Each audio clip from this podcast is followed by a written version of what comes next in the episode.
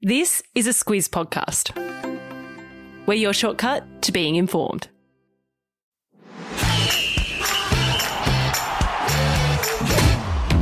Good morning. This is Sport Today, your weekday sports news podcast that puts you ahead of the game. I'm Sam Ferris.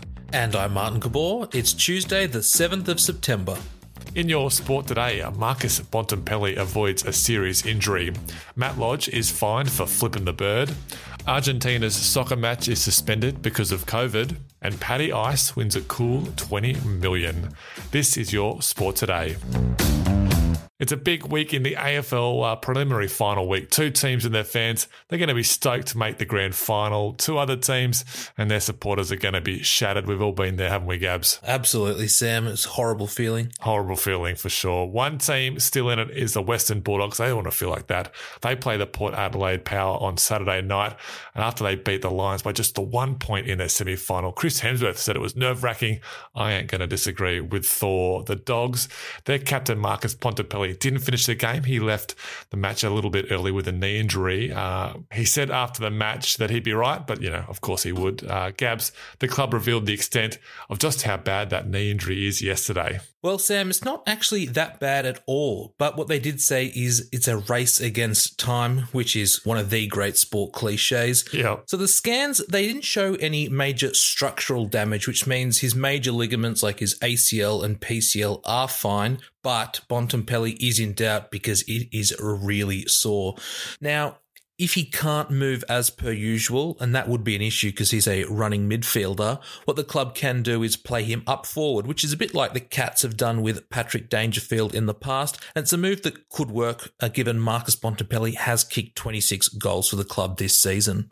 It would be a big blow if he doesn't play. Bontempelli is the skipper and he was voted by the players as this year's MVP. And Sam, he hasn't missed a game either in 2021. What we do know is the Bulldogs will be without small forward Cody Weightman. He suffered a concussion late in the first half in their semi final win over the Lions. And because of the AFL's 12 day concussion protocol, he is not allowed to play. Mitch Wallis or Jason Johannisen, he came on as a medical sub in Saturday's win. They are both options to come in for Weightman. Yeah, that game is on at 7.10 a local time. It's over in Adelaide, so that's 7.40 in the eastern states this Saturday. Uh, the other big AFL news, Gabs, is about Brisbane Lions star player Lachie Neale. Uh, Gabs, it sounds like he might want out of Brizzy and might want to head back to Perth. Yeah, so what happened is Neale and the Lions had what's called an exit interview. Now, this is common practice. Players and clubs have it all the time once they get Yeah. knocked out in season. So the Lions put out a statement yesterday, Arvo, saying that Neale and his wife Jules are expecting their first child and that they're weighing up where to raise their family. I think Jules is from Western Australia.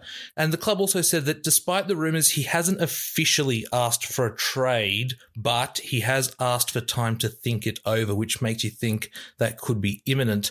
Just for a bit of context, Lachie Neale made his debut for Fremantle, played there for a number of seasons, but was traded to Brisbane at the end of the 2018 season for three draft picks when he signed a five year deal. Now, if he does go back west, it'd be a big blow for Brisbane. In the three years he's been at the Lions, Neale has won a Brownlow medal, which means he was the best player in the AFL last season. And the Lions as a club have finished in the top four three times in the last three seasons because of his form in the midfield. Yeah, he's certainly been one of the star players, if not the star player for the Lions over the past three years. Uh, watch this space to see how this one unfolds.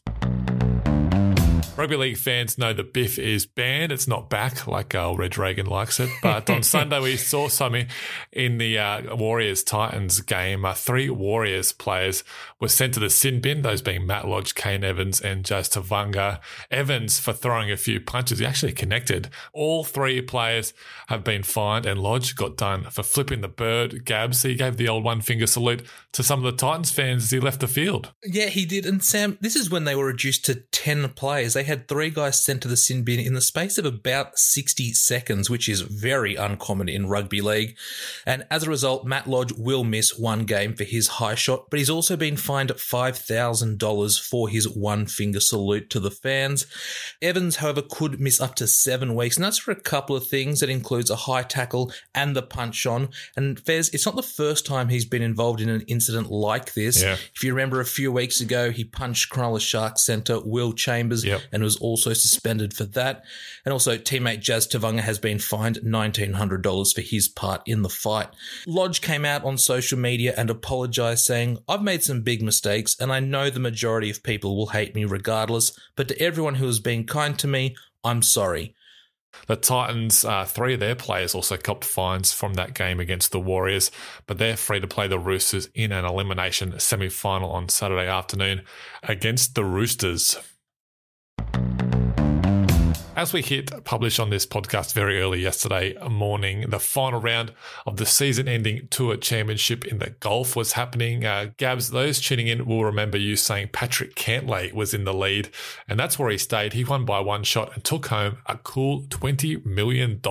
Fez, this guy must have ice in his veins because for the second week in a row, the man they call Paddy Ice, Yeah. yeah, he stayed cooled under pressure. Yeah.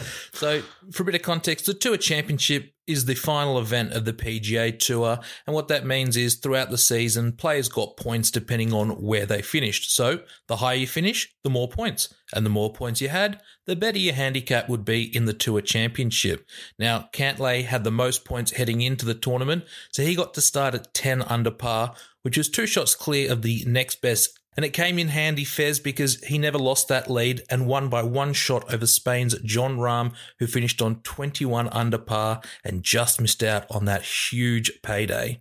Yeah, but Rahm still finished with $5 million for coming in second. So, you know, it's not all bad news for, for Rahm. Uh, even though that was the season ending tour championship uh, tournament, Gabs, golf fans won't have to wait too much longer to get some more golf. In a couple of weeks, the Ryder Cup starts. The Ryder Cup is kind of like the big team event. It's the uh, Americans against a team from Europe. It's been going since 1927. Uh, today's trivia question, Gabs. Who holds the Ryder Cup? You've got a 50 50 shot at this. Any guesses? Uh, I'm going to have to go with my ancestors. Uh, go Team Europe. Stay tuned to the end of the episode for the answer. On Sunday, international football fans were in for a treat. Brazil were going to host Argentina in a rematch of the Copa America final from earlier this year.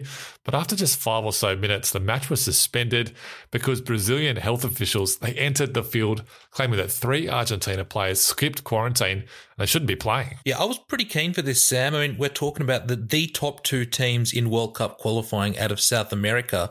But as you said, a few minutes in, officials rushed on, and that was it for the game.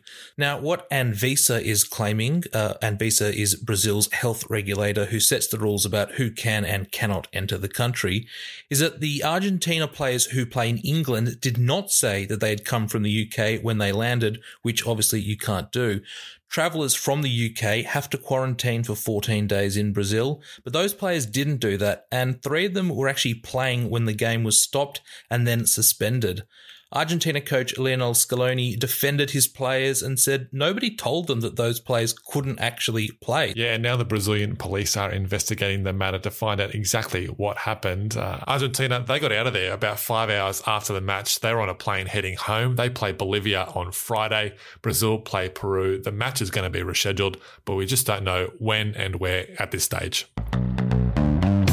Time for catch this, the stuff that caught our eye, what's coming up. And Gabs, what do you got? Yeah, the Socceroos, they play tonight. They've got another World Cup qualifier. This time it's against Vietnam. You can catch that at 10 p.m. on Channel 10. Remember, they won their first match against China while Vietnam lost to Saudi Arabia. And Fez, this could be quite a riveting clash because the team actually trained with frogs on their pitch in Hanoi in the lead up to tonight's game. That's a stretch, Gabs.